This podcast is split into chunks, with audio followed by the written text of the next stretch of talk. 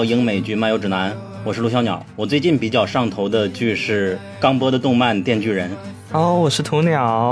啊。我最近比较上头的是刚刚播出的《月光光心慌慌》的最后一部曲的电影《Halloween End》。大家好，我是布里特尼。最近我喜欢的剧是 Apple TV Plus 的《Bad Sisters》，然后我比较喜欢港台那边的翻译叫《非常姊妹大作战》，诶，那我们这边的翻译叫什么？坏姐妹。我这是拒绝使用这个翻译。大家好，我是智子。我最近比较喜欢看的剧就还是《龙之家族》，非常专一。今天这期节目我们会聊一下最近这一个季度之内我们喜欢的剧吧。大家也都看到了，我们前几期节目有《风骚律师》，有《龙之家族》，还有啊刚刚烂尾的，不叫烂尾的，就整季都很烂的那个《大力环》。呃，都是很长的节目，耗资巨大，就是想以一种比较轻快的方式来介绍我们这几个月比较喜欢的剧。然后今天我们首先要跟大家介绍的两部剧是，可能许多人都会看过了，一部叫做《熊家餐馆》，一部叫做《彩排》。当时火的时候几个月前了，就是非常的受欢迎。那好，我们就话不多说，直接进入《熊家餐馆》这部剧。先请鸵鸟先介绍一下吧。那我先讲一下《熊家餐馆》的剧情梗概，就是一个。非常年轻的有名的大厨，他自己的哥哥自杀了，所以他就回来继承他哥哥所拥有的一个牛肉三明治的店。但是这个店里其他已经有的老员工和他哥哥的朋友，其实会想阻碍他，因为他是一个并不合群的大厨。然后他们就努力的将这个濒危倒闭的店去重新把它拯救回来的故事。然后这个故事发生在芝加哥，是吧？还蛮乱的一个地方。对，但其实我觉得影片里并没有把，并没有说它有多乱。如果你说乱的话，其实只有那么一点点小的剧情去涉及到它。然后我觉得这也是为其中一个角色的改变去做推动的。然后这部剧其实算是一部群像剧，你其实可以在每一集整一部剧里都能看到每一个角色的成长。也可以看到他们的变化，所以我觉得他们能把每一个角色的整个成长线都做得很清晰，并且互相不觉得很累赘，我觉得这也是做得很成功的一点。那另外一点可能就是它的剪辑和拍摄，其中有一段有一集是用了一镜到底的形式去表现的，所以这些拍摄方式和它的制作方式都让人很惊叹。嗯，剪辑和拍摄我们可以晚一点后面聊嘛。然后我觉得首先要看的看点就是他的主演吧，是不是之前无无耻家庭的？我没有看过这部剧。布里特尼，嗯，对，主演就是在无耻之徒里面演家里的大哥，就是 Lip 那个角色。就是因为在无耻之徒里面的故事背景其实也是芝加哥，所以这个演员演在芝加哥的一个生活在混乱当中，然后在混乱当中。去似乎找到一一种解决方案的这样的一个角色是非常有经验的。然后这部剧的主题其实就是那个意大利牛肉三明治。然后我先说明一下，我是一个 吃素的人，但是我看了这部剧之后，对这种意大利牛肉三明治产生了浓厚的兴趣，以至于我去非常细致做了一些研究。我可以介绍一下吗？可以啊，可以啊。呃，这个意大利牛肉三明治。在剧中可能没有特别多具体的描写，它的定义是什么？那现在我来讲一下，意大利牛肉三明治最主要的原料当然就是牛肉，然后这个牛肉可能是炖，然后之后再烤之后，把这个牛肉 切成薄片，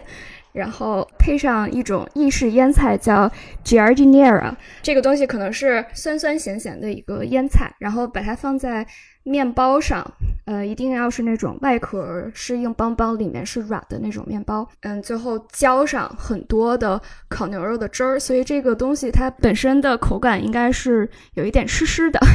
然后这个东西其实你如果看它的照片，就成品的照片，其实是有点像肉夹馍的。然后它本身确实也是一种平民的小吃。就是之所以要烤牛而不是使用牛排，也是因为需要用就是更便宜的部位，然后把它烤至非常软烂的程度，然后把牛肉切成薄片儿呢，是为了省肉，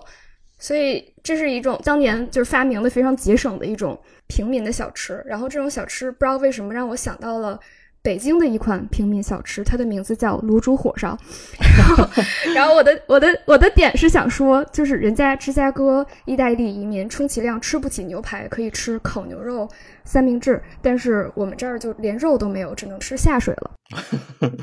我感觉刚才可以配上《舌尖上的芝加哥》的配乐了。我再补充一点吧，我最初对他的印象有点像《疼痛难免》这个剧，因为都是一个重男主，然后那个是在医院，这个是在餐厅里边，处境都很绝望，然后一个人在这里边每天面对那么多事情。你们可能觉得不像，但是我感觉他们气质有点相似。嗯，我觉得他们的相似之处是在于这两部剧里面的主人公，他们都是在相当于是日复一日的这种消磨的状态，就是每天都是遇到同样的问题，然后每天都是在非常极度的混乱当中试图去解决，可能解决了，可能没有解决，所以他们一直是在生活在压力和这种消磨之之中的，就是这种感觉或者这种所谓我们可以说丧的感觉。嗯，是有一些相似的地方。嗯，我看这部剧，我个人的感受是，我会觉得我更能，我更能去体会像这种开在社区里面的小餐厅，他们的一些背后的艰辛。我觉得就是像他们这样有信念的，嗯，日复一日为社区提供很低价，但是品质又相对来说有保证的饭，其实在我眼中就已经是一种公共服务了。那他这个背后的这些艰辛，可能，嗯，是我们在看这部剧、看就是餐馆这生意之前，是我们所不了解的。就是通过通过这部剧，让我想到了很多，就是在我们生活当中我们习以为常的一些小店，可能每一家店背后都会面临着这样的一些各种各样的生活中的难题，而且。是日复一日，是一直重复，甚至可以说是就是西西弗斯的那种劳动，然后每天都要做同样的事情，然后但这一天结束，店关门之后，第二天起来还是要做同样的事情。所以我觉得这些人他们一直保持做这样的事情，即使是就是出于对对食物的爱，还有对这个社区这个这些顾客的爱在做这件事情，不然我很难想象可以一直做下去。然后我由此想到的就是，就这些食物，它们其实是非常有温度、有人情味儿的。我个人认为，就是不管你可能有很多人觉得，就是意大利牛肉三明治这个东西很恶心，因为它的口感很奇怪，或者它看着很奇怪，或者怎么样。但是我个人是觉得，每一种被小朋友吃着长大的食物，它都是值得尊重的，因为它背后都承载了很多让人踏实和安心的回忆。嗯，然后我又由此想到了，就是这个意大利牛肉三明治，它其实完全不是所谓的正宗的意大利的食物。就这个东西，你如果到意大利去跟人家说的话，可能大家并不知道什么是意大利牛肉。然后相对来说，跟它很像的是，大家就是经常非常鄙视的呃食物叫美式中餐。但是我我个人是对美式中餐是保持一种。比较尊重的态度，就因为和这部剧里面展现的这个意大利牛肉三明治店一样，很多美式中餐店也是在社区开了几十年，然后一直都致力于为大家提供又相对来说比较可口、价格又比较低廉的食物，然后可能让很多小朋友吃着长大。嗯，但是它的特殊之处是在于男主人公他去全国最好的餐厅之一做了一段时间，然后回来，相当于给这里边谋福利来了。所以说他做的这种三明治是不是要比其他那种小店要好吃很多呀？我的感觉是他的这个主角他是要提供像观众一样，就是提供一个从局外人的角度来看，就是这样的一个餐厅，它是一个什么样的状态？然后它是离就是所谓我们心目中中的那种就是高档的饮食背后的那些干净然后非常有序的厨房，就距离有多远？开这部剧的时候，有一种在看电视剧版的那个《地狱厨房大改造》，就是 James Gordon 的那部剧 那部综艺。的确，我觉得这个大厨算是以一个第三者，或者我觉得更好说新鲜血液的感觉去注入这个餐馆，想办法让这个餐馆摆脱之前可能噩梦的一成不变，把它改造的比较美好一点。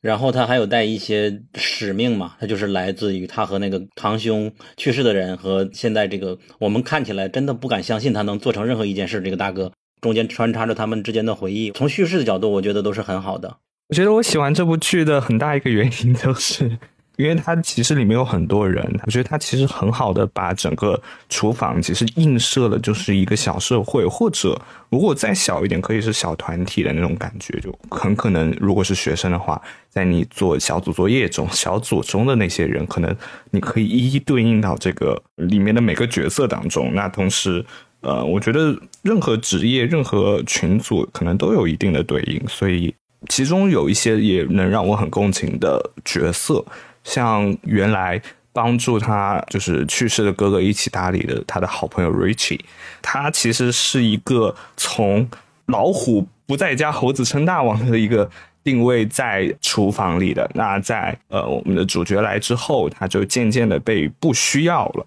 所以他会有这种。不安感，因为他失去了他自己之前的地位，失去了他自己的权利和能力，有了一种不需要感啊，他会对这个产生危机，并且会试图用一些奇怪的方式去引起别人的注意，让他重新被注意到。那这个其实我觉得，在我的一些生活中和在我遇到的一些人生活中，其实还挺常见的。那同时，另外一个我共情很深的是。来到这个餐馆的一个新的实习生，女实习生也是我们这部剧比较重要的女角色，算是女主角。她其实是为着就是这个大厨才来这个小餐馆实习的。那她也是觉得自己能在这里学到最好的，她要成为一个非常优秀的大厨。那她自认为就觉得自己比别人强，比这些普通的餐馆员工强，也自己认为自己能懂得很多东西。那其实，在这种情绪下，她就会有一种。高高在上的状态，他也会对自己的判断和对他人的判断产生一定的偏差。同时呢，他可能逐渐的会认为别人比不上他，那他可能就可以领导别人。所以他在剧集的中部也开始想要，不能说控制吧，想要说去指导整个餐馆里的所有人，包括呃我们这位大厨。其实这种情况会导致他自己的压力，因为自己感觉自己带不动人家。会让自己的心理压力会增到非常强，然后同时呢，如果增到一定的地方的时候会爆发。那在你爆发的时候，其实周围人很难理解你到底在爆发什么，因为其实整个情绪都是你自己给自己的，没有太多呃外在给你的内容。那这种时候可能就会影响你在别人眼中的看法，或者觉得你是一个嗯偏向无理取闹的一个人。所以我觉得。这个剧在这方面人物情感的转变的表现和人物情绪张力是很容易让人感同身受，并且你会觉得你自己能在里面找到一个属于你自己的角色，属于你的位置，这是我很喜欢它的一个部分。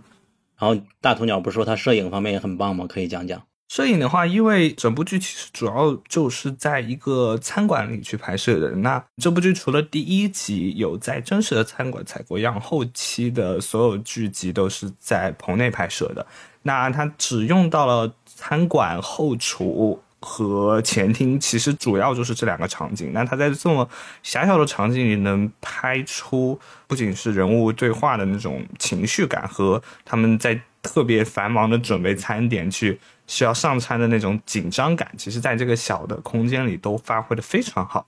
那在这部剧播出的也有一个很惊喜的一集，它是整一集差不多四十分钟，是全部用一镜到底的形式去拍的。那其实这一次也是把它整个剧集推向高潮的一个集数吧，通过非常多的订单、非常混乱的场景去展示每个人在这种高压下之后。的情绪以及每个人情绪的爆点的一个铺垫。然后那个一镜到底，其实当时很多人在在想，它到底是不是一镜到底，还是像鸟人和登格尔克那样的伪一镜到底？那其实后期呃导演员和编剧也证实了，这是一次拍摄完成的。那其实我们也可以看到，在这一集里面，我要讲一些奇怪的东西了，在这一集里。呃，会有很多特别近的镜头，或者会有很多你会觉得角度很奇怪的镜头，那其实就是为了避开后面需要演员的转场的那些道路，然后让你更加不会看到那些穿帮的场景，所以他会用很多很近的镜头去拍它，或者用一些很很怪的构图去想办法避开那些穿帮的点。哦，我觉得这个的前期的统筹和编剧团队和导演团队他们的制作是非常难的。它那种很近的镜头，是不是也可以增加观众的那种代入感和那种压迫感？嗯，对的，对的。让我印象很深的，其实就是他们，呃，因为很多餐馆会在上面贴一排是他们即将要做的餐点的那种小票，它很多镜头是给到那个小票，然后并且穿插到对面小票对面人在忙活的情况和他们交集的这种步伐和动作。那我觉得这种也给了观众一个很强很强的压迫感。我再补充一个后续吧，就是这部剧播出之后，真的是掀起了一阵就是使用这个意大利牛肉三明治的热潮。当然，很容易想象，像我这种吃素的人都产生了兴趣。那么很多人当然是赶紧在附近的城市里面找到一家意大利牛肉三明治店，赶紧去尝尝。所以很多呃三明治店都因为这部剧获得了 很多的客源，然后很好的效益。然后这部剧的取景地其实它就是一家本身就是一家意大利三明治店，在剧中可能表现的这个街区可能并不是那么安全，或者是一个比较普通的街区，但是其实，呃，这个取景地是在芝加哥一个相当繁华和安全的嗯地区，它叫 River North，就是在芝加哥河的那个 Y 字的就那个 Y 的上面那两个分叉中间。然后这个地区其实如果你用 Google 街景去看的话，其实是。就是非常繁华，然后附近有很多那种非常精致的办公楼和公寓楼，然后甚至你可以说有一些就是市绅化的一个非常市绅化的一个街区。所以大家如果有机会去芝加哥旅游的话，可能也可以去看一看，因为附近应该会非常的安全，然后都是一些上班的人或者是游客，所以嗯不会有任何问题。这时候我突然好奇了，就是有许多人吐槽嘛，就因为结尾突然来了一件大好事，你们怎么看这个收尾？因为之前我说它像《疼痛难免》，但是我感觉它比《疼痛难免》要阳光许多。你可以讲那个大好事，然后之后逼掉。呃，这个好事同时也可以衬托出来编剧的叙事手法是蛮有意思的嘛。他就是从这八集过程中不断的回忆堂兄的死因和他之前的过往。好事就是他哥给他留了一封信，背面有一个菜谱。那个菜谱就是他们日常每天的工作餐，然后他那个菜谱里边需要用番茄，他要用三号罐头，不要用大号罐头，他要用小号罐头。然后在做菜的时候把这罐头打开，发现里边有许多钱，然后他们店里有许多许多的这样的罐头，发现里边全都是钱，这就是他爸爸不是，这就是他哥哥给他留的遗产了。所以说这是他们的一个大好事。我不知道怎么看，就突然阳光了起来。他们本来这个店都濒临倒闭了，然后还被罚款，还有有什么营业不符合规格之类的。是贩毒拿来的钱吗？应该是的，所以说我不知道你怎么看，是不是有点强行？我看有许多人吐槽太强行了。我觉得他这个就是很显然是一个情节的一个推动，因为他要拍第二季嘛，然后所以这就是第二季让他们用这笔钱把这个很小的一个小吃店改造成一个，嗯，就是这男主他一直想做的那种。高档的美食，所以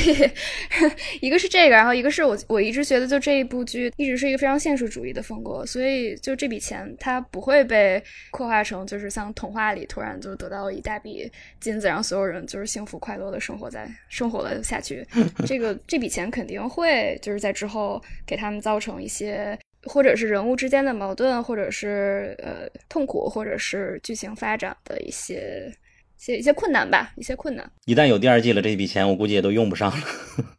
都会发生什么各种的变故。刚嗯，小鸟不是提到最后哥哥一直说推荐用小号罐头、小号番茄罐头，而不用大号番茄罐头，因为小号番茄罐头味道更好。然后我看完这部剧，我就去超市就看小号罐头和大号罐头到底有什么区别，我还挺想找到的，只不过好像没有机会用完大号罐头，我就大号罐头应该是就是批发给餐厅的，我感觉。嗯，哎，我最后还有一个想补充的点，我突然想到了，这部剧里面的演员除了一个人之外，其他人都是完全没有做过厨师，没有哦任何背景，所以他们就是为这部剧非常努力。然后大家在剧里面看到他们就非常熟练的做一系列的动作，其实都是他们非常努力练习的结果。然后这一个是厨师的人，他是一个加拿大人，他在加拿大开过餐厅，然后也上过美食类的节目。然后这个人刚好就是剧中就是后厨的帮工，他的名字叫 Fack。然后这个人他是刚好就是全剧就是一直没有在厨房帮忙，就一直不让进厨房，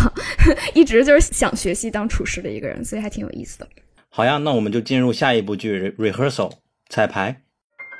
I've been told my personality can make people uncomfortable. Hey, how to make love all night. Oh, well, you know. I think we're gonna get along pretty well. but I've learned that if you plan for every variable, a happy outcome doesn't have to be left to chance. This conversation's going pretty well, Yes. so that's no accident. Everything that's happened today, I've rehearsed it. Hey, hi, Nathan. Dozens of times uh, in a replica of your home. This is what we can do for you, you, and you.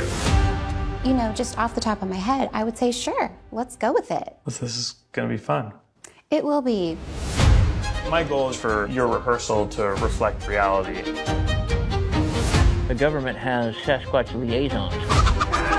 With this show, if your performance isn't accurate, you could ruin someone's life. This is all sort of absurd. Keep them crying, don't let up. Okay. I gotta tell you something. I don't want to talk to you again. Do you find it's been healthy for you here?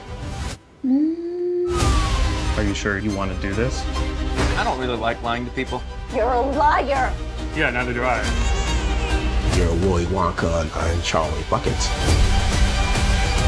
I'm the bad guy in Well, but he's a dream maker. Okay.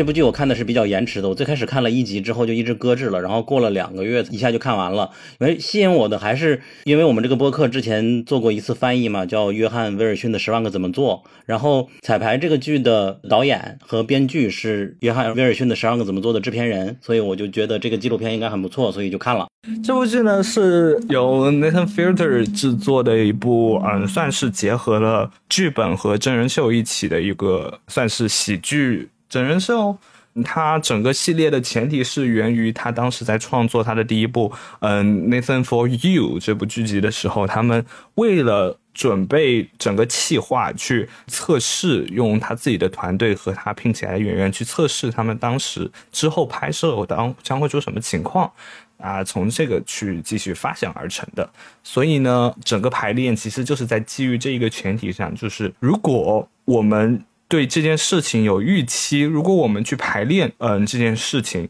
我们是不是可以把整个事情做得完美无缺？所以是不是我们会更好，或者是不是我们会更有信心的面对这个？还是这件事情可能会走向另外一个很不好的极端？那其实这就是整个。呃，剧集想要讨论的事情，那他邀请了很多演员去帮助每一期或者很多期邀请来的一个人去解决他们的一个问题，或者解决他们生活中的一些烦恼，然后通过演员去帮助他们一遍一遍的演练他们可能会遇到的那些事情，去让他们可以完成他们的目标。他不仅是有一批演员，他还有一个很好的建筑工队，能够帮他建各种奇奇怪怪的房子。我听说他单集的造价也是《权力的游戏》的那种价格，当然不是最贵的那一档。可是他值得啊！嗯，他值得。值得。单听设定的话，我可能不是很感兴趣。我在想，人生怎么能彩排呢？我们总会说人生不能彩排啊，但是他真的给彩排出来了，然后发现好多惊喜的情节，就看起来就非常的有意思。最开始吸引观众，包括吸引到我的原因是什么？就是 Nathan 他作为一个男主去拜访了一个家，我们看到就是一个黑人的家庭嘛，然后跟他搭讪聊天，说了好多话，并且获取了他的注意力，然后走到房间里，他会告诉他，其实我跟你说这些话都是我做好多彩排之后的一个结论，我知道你会这样反应，然后这才吸引到我们。我问一个问题哦，你们打电话之前，就打重要的电话之前，会先演练一遍吗？我会，我我见人之前我都会演练，就是我我开头要怎么说你好，从来不会。哦，布里特，你从来不会。小鸟呢？我不会啊。什么叫重要的电话呀？面试吗？就是比如说面试啊，或者说呃很心动的对象啊，或者说录我们节目啊。面试我都不会。哦，所以我们节目从来都没有排练，是因为小鸟就不爱排练这样。我不知道，可能凯会喜欢排练吧。所以凯是打重要电话之前会排练的人吗？也不是，我们是有稿子。对了，之前聊美国夫人算是，就是准备的非常多的素材。OK，因为我发现一件事情，就是我每次推荐别人看那个 rehearsal 的时候，我都会问这个问题：我说你是不是一个在重要的事情前会排练的人？然后当这个人的回答说是的时候，我就会坚信，就是可以让他入坑的可能性就会高一倍。你这算不算是在排练你给他的推荐？就是你 准备了一个那个那个流程图，如果他说是就怎么样，如果他说否就怎么样。就是我的内心是一个客服，你知道吗？质子不是真实存在的，我一直是那个人工客服。质子，你在群里是不是也问过这个问题？问大家有不会排练？那你排练吗？我会，对我好爱问，因为他是相当于一个 MBTI 的。这不显然吗？他连推荐都排排练了。对。那昨天你睡觉之前跟我说这期播客没有准备是什么意思呀？就是我没有排练的意思，所以我就很慌。哦，所以我觉得这是这部剧有意思的地方，就是你可以很容易想象它这个彩排或者这个排练，它是可以迭代的，对吧？那你你是为就是一个真实可能会发生之后会发生的事情来排练的话。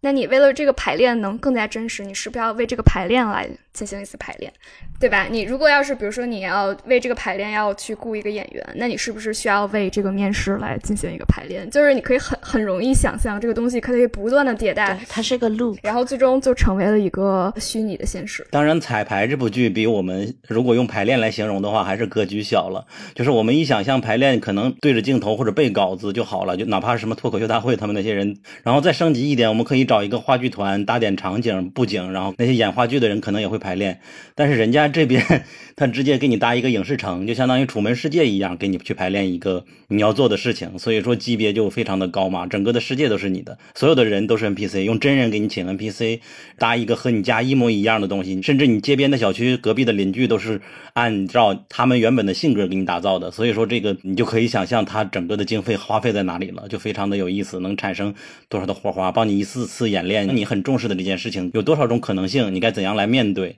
我在想，就是我昨天晚上没有准备，是因为我耗费了巨大的时间，一直在想，就说为什么 Nathan Fielder 他要。做这件事情，因为我在看这部剧的时候，它一集是三十分钟，然后一共六集，所以你看完的话就三个小时嘛。然后看完之后呢，就会跟身边朋友讨论一下，但是没有自己想的很深。然后我昨天晚上就一直在想这个问题的时候，就是为什么？然后在想说为什么？就是我一直我有个很奇怪的理论哦，我觉得。Nathan Fielder 他很怕死亡这件事情，所以他就会希望就人生只有一次，所以他希望他自己真实发生在他人生的那件大事件全都是尽善尽美的。他也希望在别人人生中很重要的事情也是尽善尽美，所以他会进行各种演练。就是我一直觉得他一定有某种医学层面上的心理变态在。就是不知道他哪里有问题，他肯定有问题。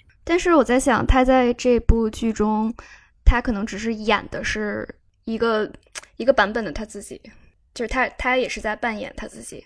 可是他在。他在 Nathan for You 不是也是这个鬼样子吗？而且你知道，我昨天我跟你讲，互联网是一个兔子洞，你知道，不要随便进行搜索。我昨天晚上搜了一下 Nathan for 呃，就是 Nathan Fielder，然后我就看到有三个让我觉得很神奇的东西。一个是我发现，在推特上那个 Elon Musk 其以前有那个推荐过 Nathan for You，然后后来发现 Elon Musk 他实际上日常生活中非常爱 Nathan，他甚至他然后常邀他去派对，他的人生梦想就是为了博 Nathan 一笑，这真的不是开玩笑，这是真实事件，你知道吗？然后第二件事情是我发现那个呃。有一个就是就是 The Cut 那个东那那个那个杂志上面，然后有一个人写了一篇文章，就是说为什么 Nathan Fielder 那么有性吸引力，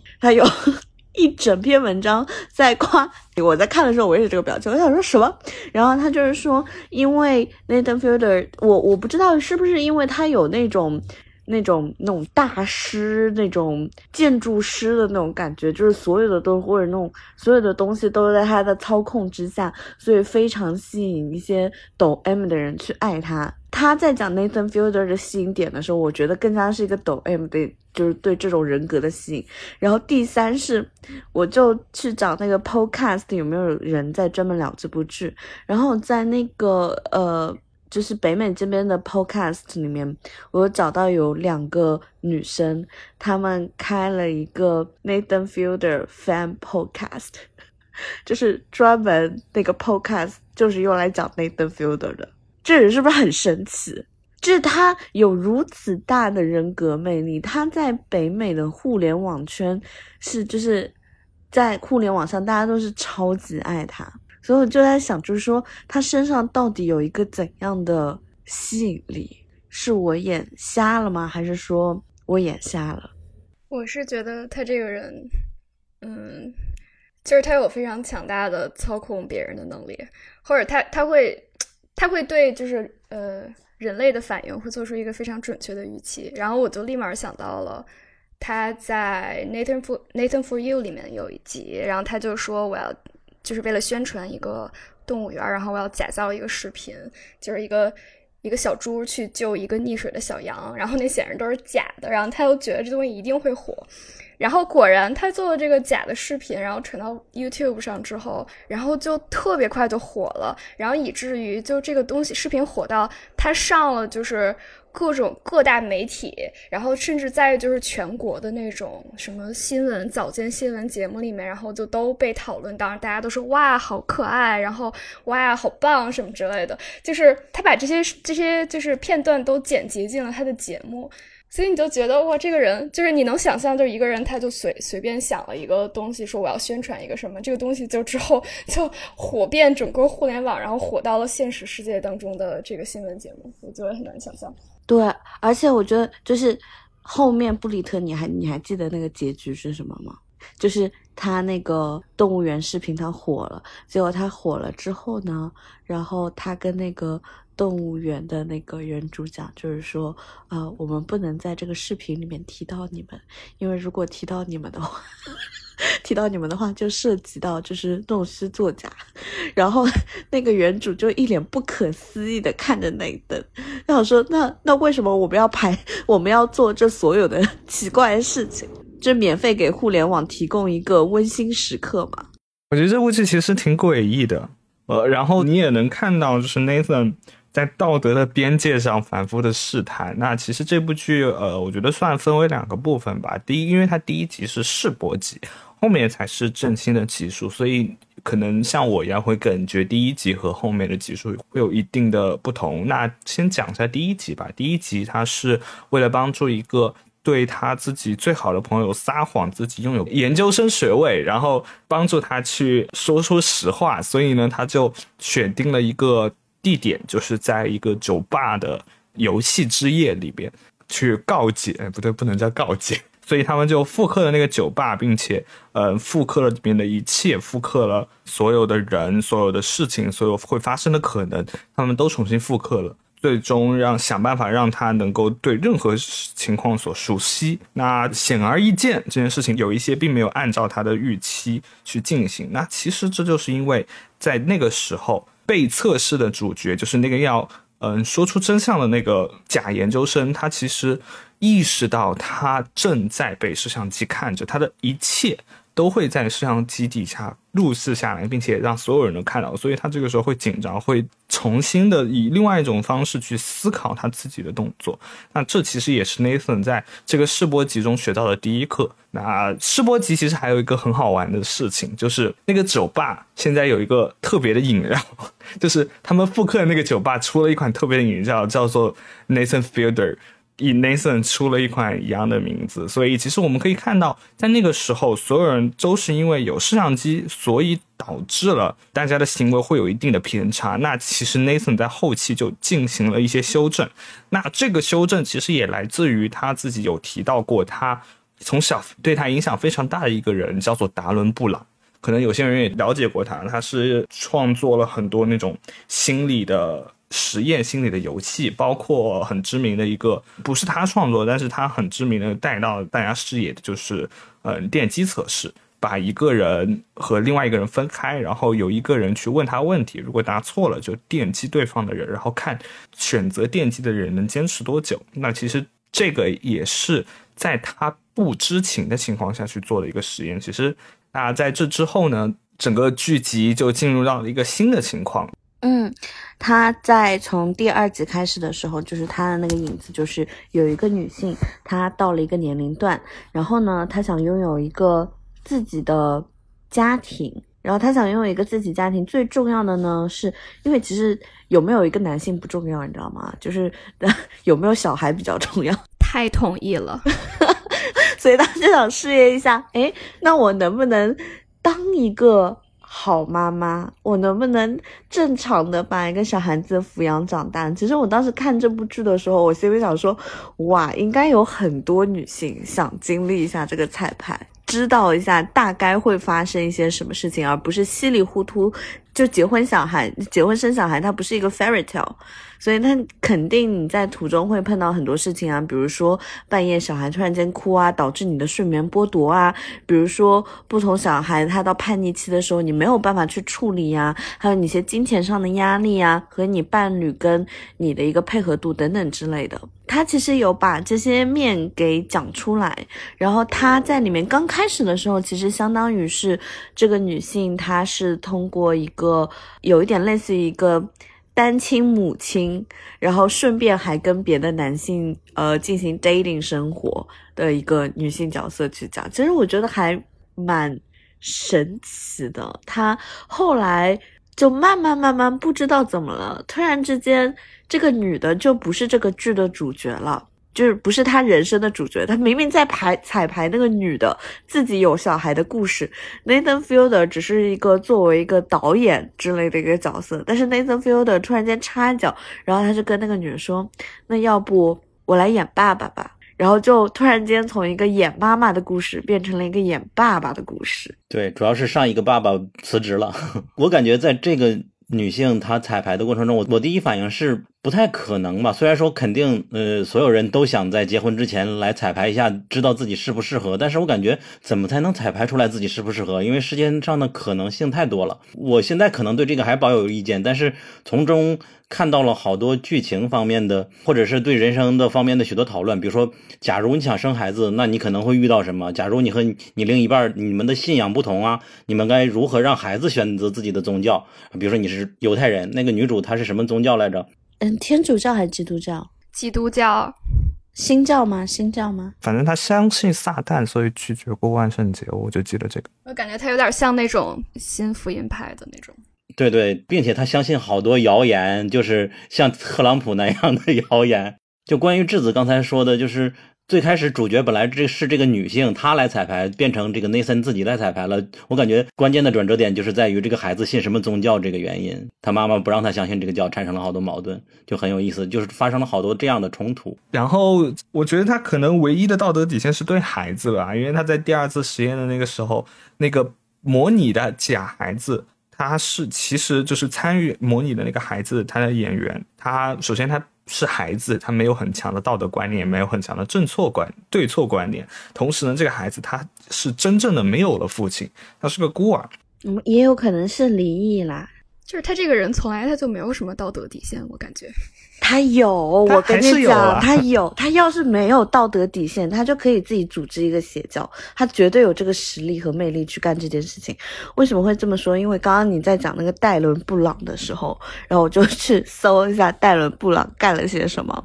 然后它里面就讲说，戴伦布朗他是能够就是改变信徒的信仰。然后我看到这句话的时候，我就觉得说，哇，那戴伦布朗可以，那 Nathan Fielder 一定也可以。达伦布朗之前有一个剧集叫 The Push，就是推手，他就是通过一系列的那种演员去迫使一个人把另外一个人从阳台上推下去，但是让那个人相信他是自己想推他的。你们觉不觉得 Nathan 有可能他自己就有 daddy issue，只是他没有讲，就是他有父子之间的那个情节在，就是有一种他没有办法释怀的东西。我跟你讲，Nathan Fielder 适合干什么？他适合去 MCU 当导演，因为 MCU 所有的剧都在讲父子关系。这个不是在女浩克最后一集有吐槽。我现在已经拒绝相信他是一个人，他只是一个角色，作为一个角色来存在。我开始也以为他会对孩子产生感情，然后他还描述的那么真挚的，结果到最后我也不相信他了。他说他遇到了好多孩子，只有一个孩子趴到他身上的时候，他感动了吗？没有，因为他那个孩子他产生情绪，是因为这是他付出表演最多的一个孩子。所以相对的，他的情绪也会多。就关于这个，他对他那个小孩到底感情是不是真挚呢？因为很难衡量，就是到底什么是真挚。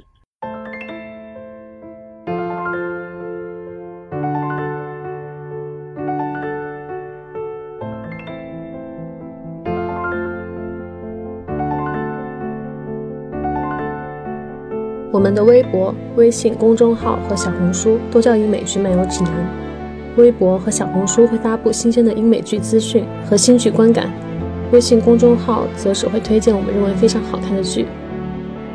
另外，我们还有播客听众群，可以在公众号后台回复 “Killing TV” 找到入口，K I L L I N G T V。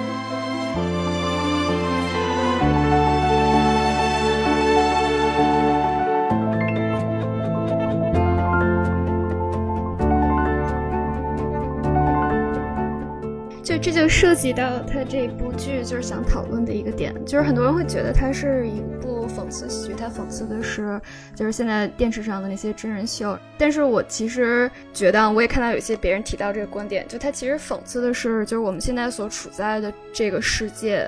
中，然后其实很多时候是被很多虚拟或者是被一些虚幻的东西来来掩饰了，甚至代替了真实。就是有一个哲学家叫鲍德利亚，然后他提出了一些观点，他就说，就是现在这个，嗯，二十世纪之后，就工业化发展的社会之后，就其实很多时候，嗯，就是我们创造出来的一些，去指代一些真实的符号也好，或者是印象也好，他们逐渐的代替了真实本身。就我举个例子，就比如说，呃，就是很多人看了那个《来自星星的你》之后，就突然特别想吃炸鸡和啤酒，对吧？但是这个。你想吃的是你心中的那个，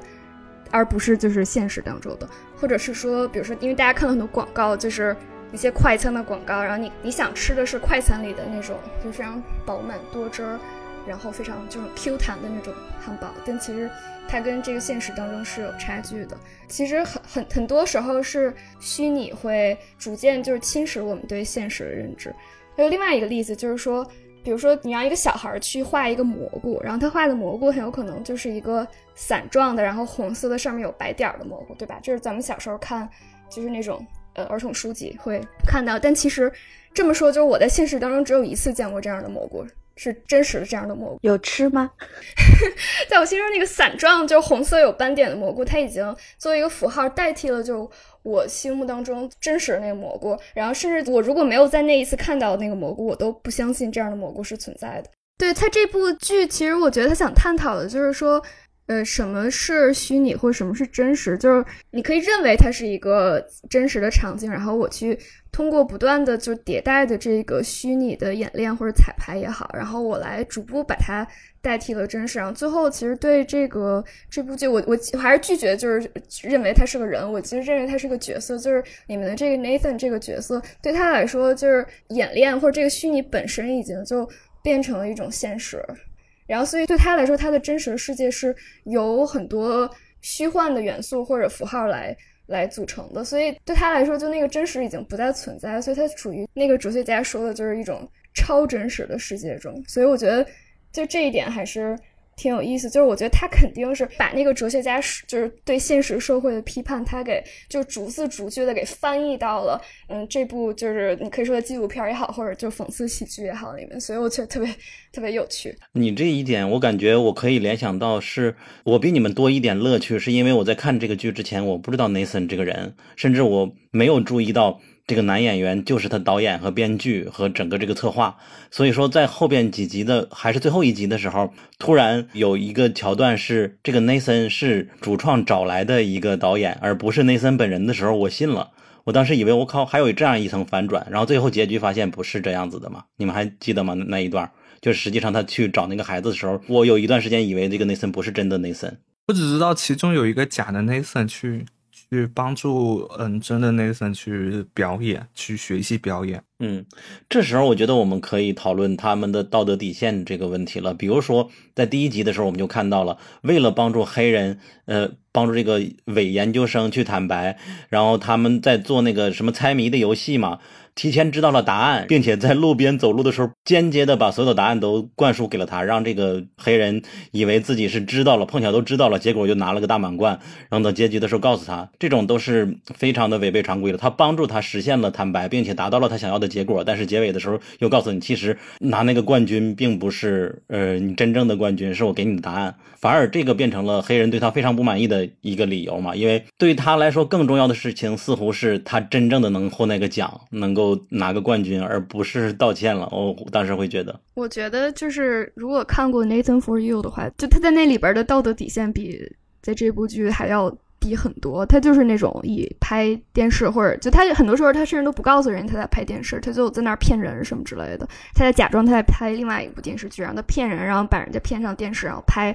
那些人的那些就是那种出糗啊，就是囧的那种状态，然后他把这些都播出来，就他这个人就是没有道德底线，在我看来。那后边的授权呢？就是在播出时候会申请那些上镜的人授权他吗？肖像，他有先例，就是先让别人签了一个东西。然后之后不找他拍，然后在二十天之后，在很隐秘的地方把这一切拍了下来。他有做过很多次这样的事情。对，但是他其实就这些人是知道他们要上电视的，所以就这些人他们表现出来的就也未必是他们在真实就是生活当中会有的表现。但是就是显然也是，就是因为你在你上电视，然后你在电视上，然后。这时候就突然有一个别人就给你一个特别不合理的要求，或者这个别人让你就是出糗或者怎么样，然后你其实是有一个非常窘迫的一个状态，然后他他把这些状态都拍下来，然后在电视台播。这个 Nathan for You 之前应该是在 Comedy Central 吧，还是在哪儿播？就是作为喜剧，然后大家来就博大家一笑。然后我我当时看了这个，我的感觉就这个人真的是不是人。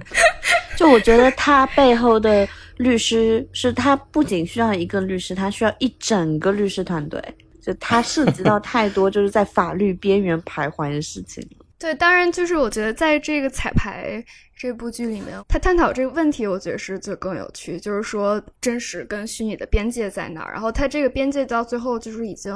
完全模糊到就没有任何人能判断出来是什么样了。这其实有点让我想到，就很多电影，就比如大家之前说的就是。楚门的世界或者什么黑客帝国，在那些里面可能是它是现实和虚拟，它是有一个相对来说比较明显的边界，就是你让观众看到说哦，你知道哦这个是现实，那个是虚拟，然后这些这些主人公他们在现实和虚拟当中做出一些挣扎或者做一些选择什么之类，你可以理解。但是就是彩排的话，其实很多观众看到，比如说我看到之后会有一种极度的不适感，因为当你最后你已经。就是我觉得人作为人，就是你是你想寻求一种真实或者一种所谓真实的假象，但是在这部剧当中，你到最后后是处于一个完全混沌的状态，其实是会让人有一种非常不适的感觉。然后是，但是它会让你就是迫使你去思考。我觉得这是一个这部剧比较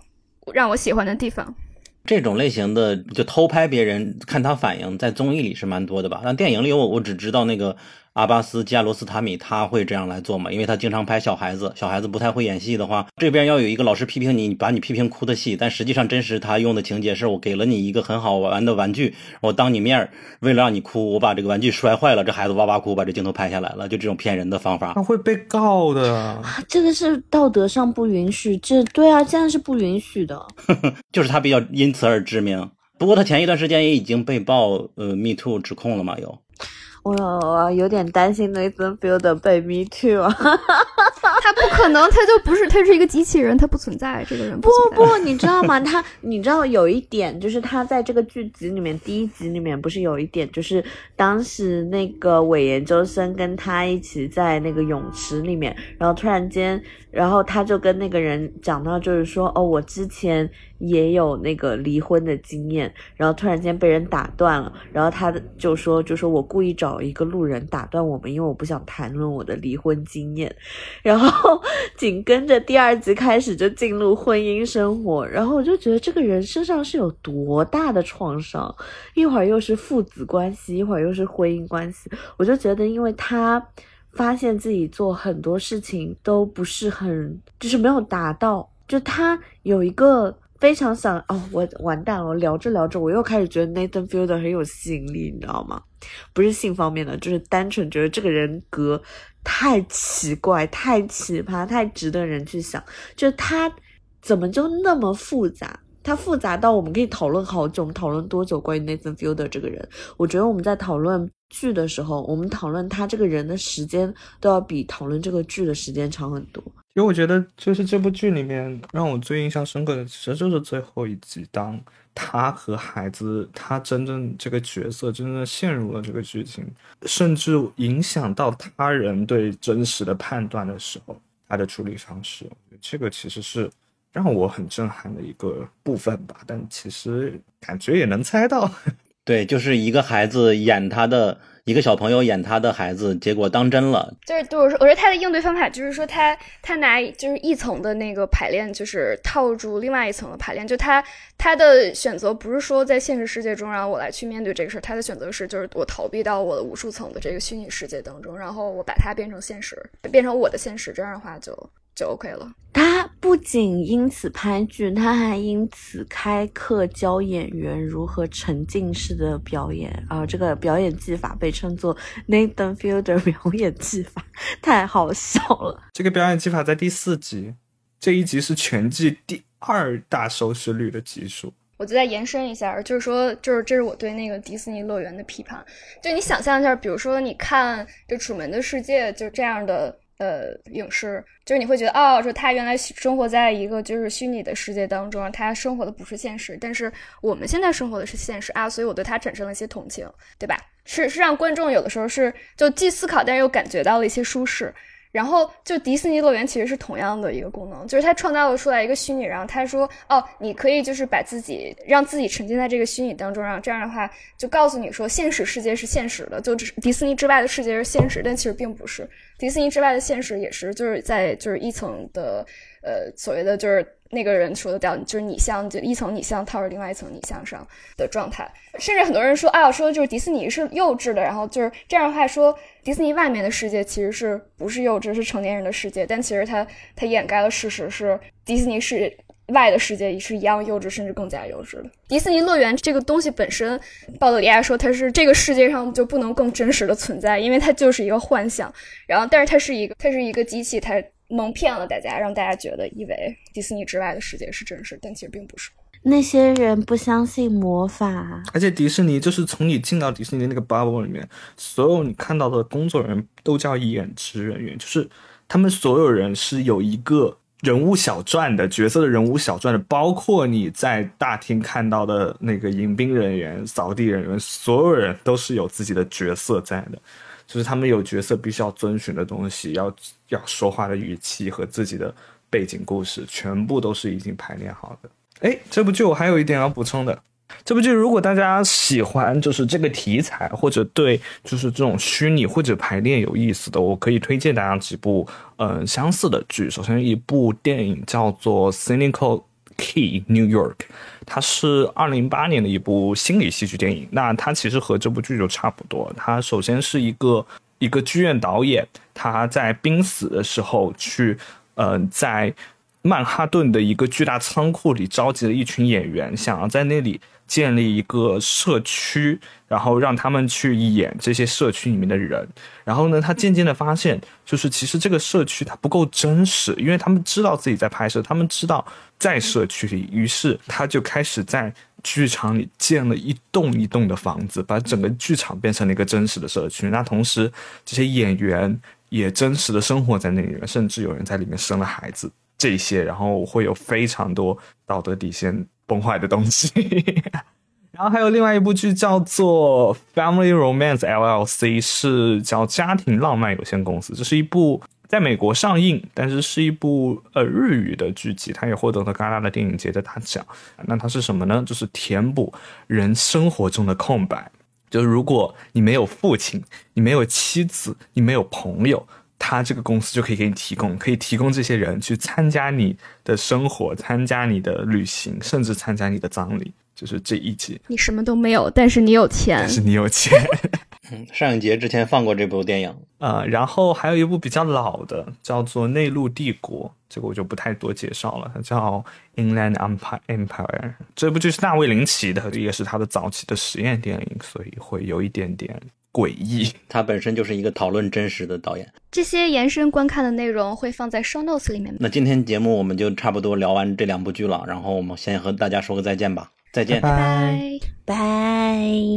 如果你喜欢本期节目，希望你去苹果 Podcast 给我们一个五星好评。我们下期节目再见。